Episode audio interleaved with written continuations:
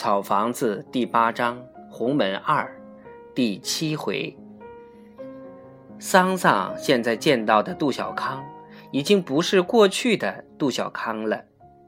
对于杜小康来讲，无论到哪一天，他也不会忘记在芦荡度过的那几个月。那是一个荒无人烟的世界，天空、芦荡、大水。狂风、暴雨、鸭子、孤独、忧伤、生病、寒冷、饥饿，这一切既困扰、折磨着杜小康，但也在教养、启示着杜小康。当杜雍和因为鸭群连续几次误入人家的鱼塘，几乎吃尽了鱼塘中刚放养的几万尾鱼苗，被愤怒的当地人扣下小船与整个鸭群，而陷入一贫如洗的绝望时，他万万不会想到，这段时间的生活给了儿子多少珍贵的财富。杜雍和不吃不喝地躺在鱼塘边上时。杜小康也一动不动地坐在父亲的身边。他有父亲的悲伤，却无父亲的绝望。现在倒什么也不怕了。他坐在那里，既没有向人家哀求，也没有向人家发怒。他反而觉得父亲这样做是没有必要的。因为他们的鸭子毁掉了几十户人家的希望，就像他们也被毁掉了希望一样。杜小康是坐在那里咀嚼着油麻地的任何一个孩子都不会去咀嚼的，由大芦荡给予他的那些美丽而残酷的题目，他不可能立即领悟。但他确实比油麻地的孩子们提前懂得了许多。桑桑现在再见到的杜小康，已经是一个远远大于他的孩子了。当桑桑向杜小康问起他以后怎么办时，杜小康并没有太大的惊慌与悲哀。他与桑桑坐在打麦场上的石滚上。向桑桑说着他心中的打算，他至少有十项计划，而他最倾向于做的一个计划是，在油麻地小学门口摆个小摊子卖东西。而这个计划是桑桑最感吃惊的一个计划，他怎么能在学校门口当着大家的面做小买卖呢？满眼。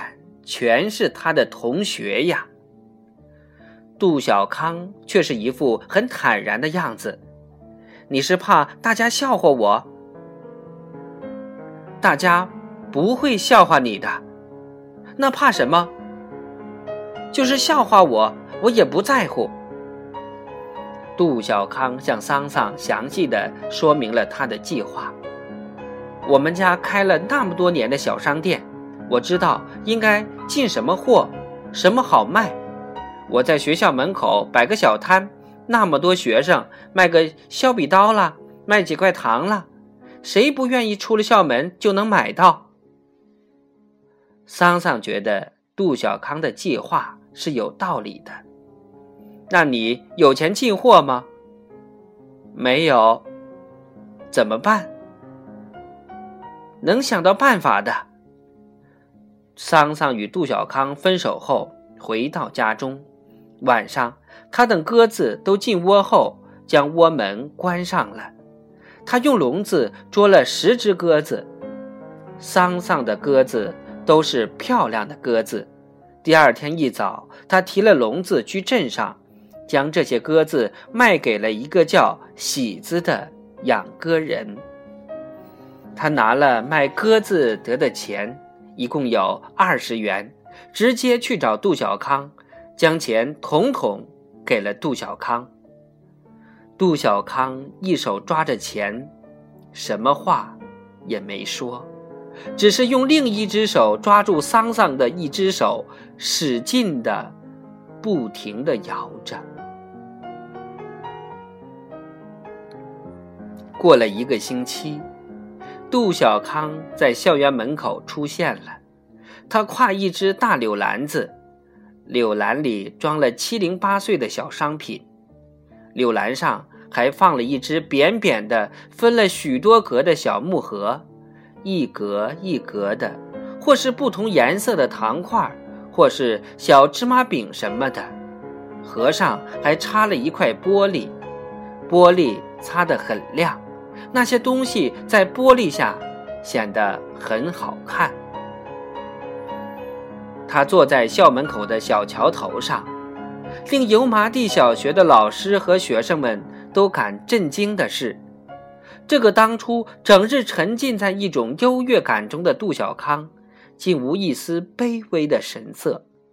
他温和、略带羞涩地向那些走过他身旁的老师和同学问好或打招呼。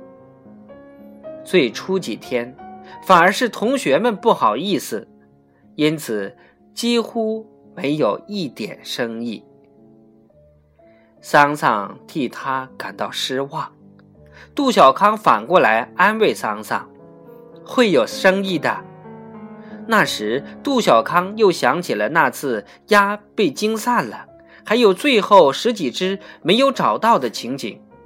父亲说：“算了，找不到了，别找了。”他却说：“能找到的。”结果，真的找到了。